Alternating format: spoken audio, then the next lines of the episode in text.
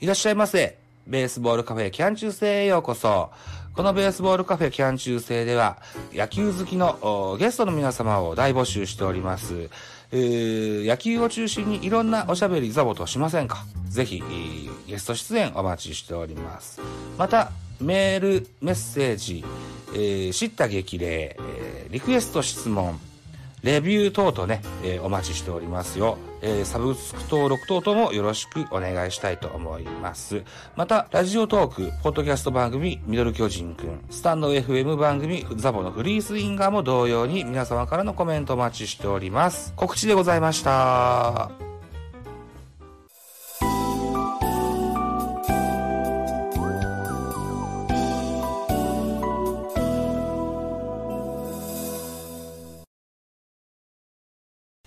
確かに、去年活躍して沢村賞を取った中日の大野も、後半ぐらいからエンジンがかかってきたというような印象もあったので、そうでしたね。うん最初勝てなかったですね、そうなんですよ。菅野はそうなればいいのかなって思いますよね。うん。で、後半、前半の印象より後半の印象の方が、えースカウト陣には目につくのかそうですね。いうな印象まあそうですね。ううんん。そうですよね。うん。さあ、菅野がどういった、えー心持ちで、ジャイアンツとしては、えーとりあえずこうつ、つなぎ止めた形です。で、えー単年契約でしたよね。そうですね。そうです。えーはい来年、2022年にはメジャーの移籍を、えーできるような伸びしろ、伸びしろとかこう、よりしろがあるような形の契約になったと思うんですけれども、はい。うん、どうだろうな32ぐらいですよね、菅野ってね。そう、そう。えーとね32の年ですね、今年は32の年ですから。うん。多分そう。無理していかなくてよくない？って 思います。いや、うん。僕も同じ考えですね。うん。じゃあ、えーもじゃあ正直、今年生かしてあげたかったんですよ。ああの、うん。えー去年もね、10えー、13連勝ですかね。はいえーして、そうです。うんそうですよね。ほんで、まあまあ、あの、去年はそういう意味では、うんえーなかなか圧倒的なピッチングができたはい方やと思うんですけど、はそのメジャーを意識してもうんあったと思うんですけど、これが、このタイミングでいけへんかったっていうのと、あとコロナでどうなるか、メジャーも危ういじゃないですか、来年。そうですね。そう思うと、うん、まあ日本で、あのまあまだまだ日本やったら、えー環境も変わらへんということで、数年圧倒的、あまあエースとしてやってくれると思いますから、野球人生と菅野投手の思うと、日本の方が、えーまあどうやらいいピッチャーとして終われるのかなという印象なんですけどね。そうですね。ううん。ん。ううんん。うん。あの、おっしゃられる通りだと思います。あ、よかったです、あれ。変なこと言うてたから。うん。ジョージさんいかがですか？そうですね。うん。あのーまあ、マー君が帰ってきた、はい日本に帰ってきたじゃないですか。はい。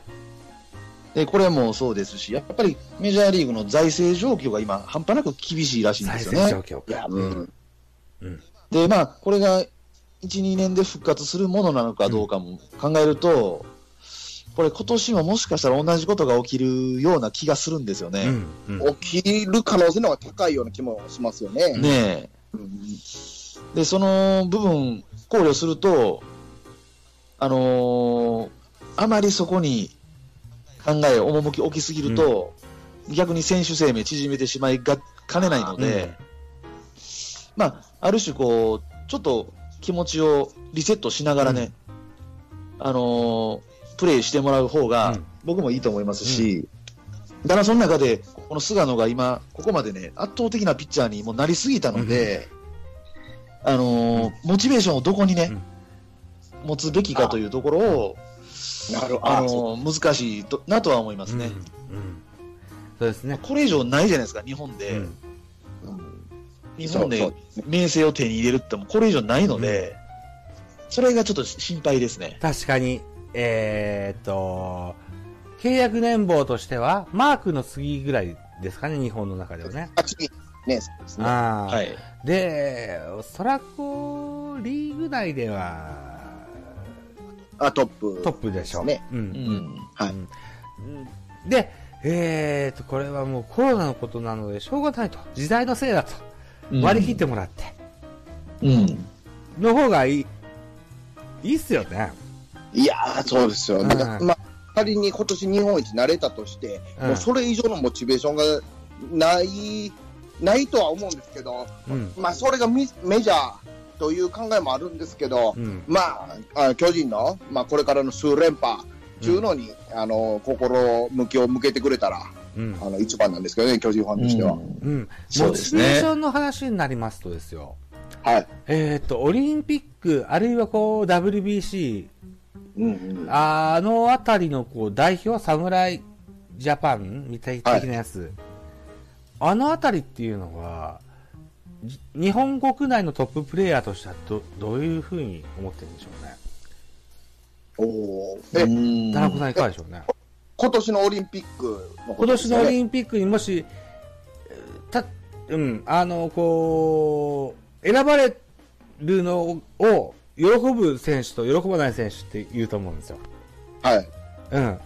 菅野って多分、喜ぶタイプじゃないかなって思うんすけ絶対ど。喜ぶと思いますね。うん。うん。そでも代表で活躍したお給料はかなりじゃないですか。うんうんうん。そうですね。うん。でも、モチベーションの高みっていうのは上がるかもしれないけど、でも、後メジャーにっていう話とはまた違った部分も出てくるのかもしれないし。さて、このオリンピックっていうのはどういった、ものに当たるのかなと。どおーうんえ日本プロ野球において。日本プロ野球において。じゃあ、菅野の立場で。菅野はいい。や、菅野の立場で、まあ、今までのコメントとか聞いたりしてると、うんそれはまあ、えっ、と、まあ、日本のエースとして、うん。えまあ、あの、世界、えーまあ、え、オリンピック世界一になるんですかね、世界一取りたいという気持ちはえらい強いピッチャーやなとうん。思ってるんですけどね、うんまあ、うん千賀と菅野がまあ今、日本のツートップっていうような感じだと思うんですけど、なるほど。うん。うん。ここで、えーまあまあ、そのツートップ、あるいはまあ年齢的にはトップという考えで、えーやっぱ自分が引っ張っていきたいとう。いうん気が強いと思うんですけどね。うん。うんあれ、そんな、そんな話しちゃいました？そうなんでいいですよ。出たいんかね、菅野は。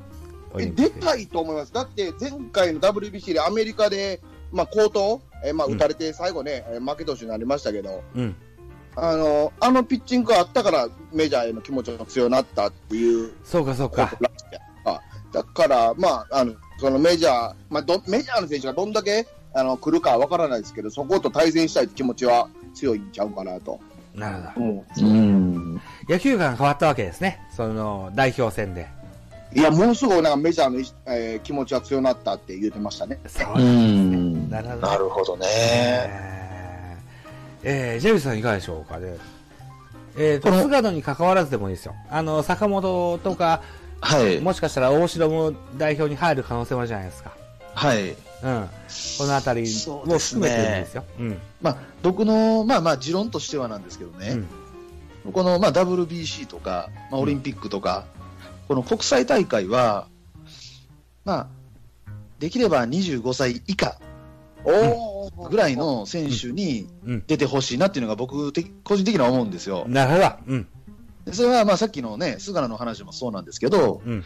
やっぱりプロ野球で、まだその、ね、世代で、ね、まあ、何人かいますけど、主力にな,、なりきれてない人たちが、うんやっぱり経験値として戦うということと、うんやっぱ野球観が広がるという意味で、はいはい。やっぱ25歳以下の人に出るべき出てもらって、もう暴れてもらうというような風に、まずは持っていってほしいのは、もともと持論としてあるんですね。なるほど。うん。で、まあ、例えばその菅野とか坂本とか、うん。もう球界のトップクラスの選手は、うん。あのどっちかというとアドバイザーに回ってほしくて、僕は。うんうんまあ、あの一緒に行くのはいいと思うんですけど、うんまあ、ある種のサッカーでいうオーバーエイジみたいな役割ですね。うん。そういう役割として、まあ、試合に出てもいいんですけど、うん。やはりこのチームをまとめ役として出てほしいなといううん感じですね。なるほど。そうですね。今、ジャビットさんもおっしゃられたように、こう、サッカーっておっしゃられたサッカーも23歳以下で、オーバーエイジは3枠でしたっけ？そうですね。ね、似たような発想ですよね。はい。うん。それで、僕はよかろうと思うんですよ。オリンピック。めっちゃ賛成ですね。WBC、国際戦は全部そんなんでいいと思うんですけどまあ、ね。25がいいのかどうかわかんないですけど、やっぱ若手のね、うん選手にこう暴れてもらいたいなっていうのは思いますね。うん。えっ、と、大卒で21、2ですもんね。はい。だから25ぐらいの方が幅があっていいのか。うん。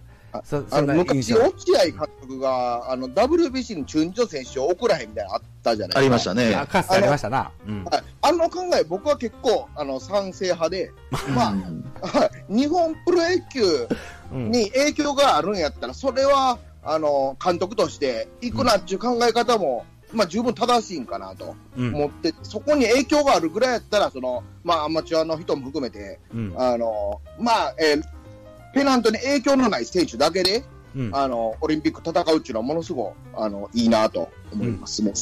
そうですね。うんうんううんん。で、そうですよね。国際戦ですよ。えー全世界の人が見てるような、えー大会なので、はい。えっ、と、そこで、えー不調だったり、大きな怪我だったりしちゃうと、へこむ選手もいっぱいいるような印象があります。ですね。栗原選手だったり、GG 佐藤とか、そんなそうです印象がね。ありますよ。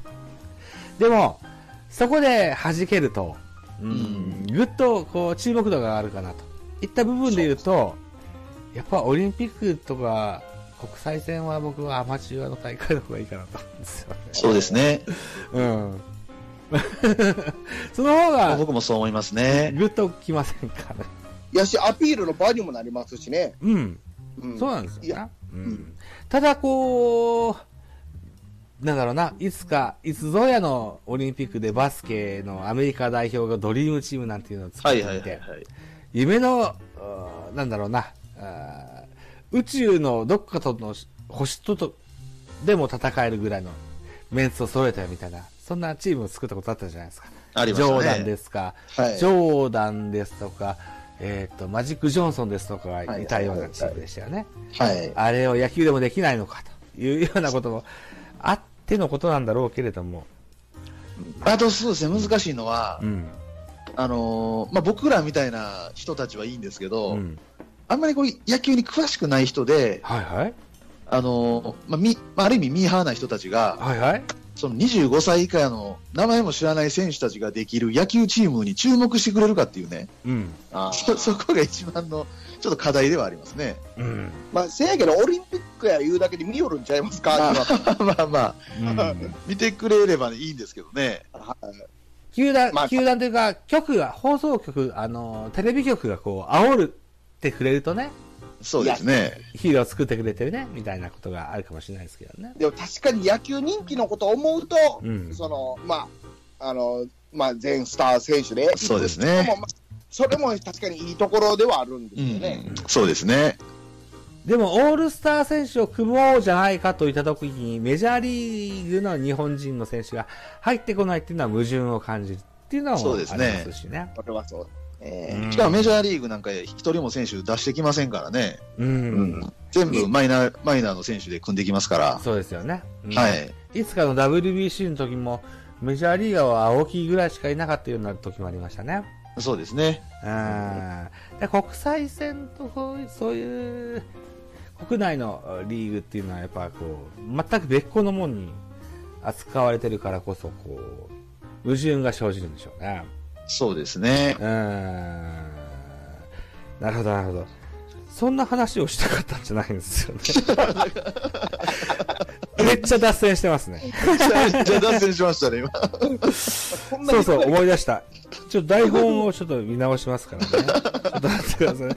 桑田の話はできましたね。はい。うん。えー、っと、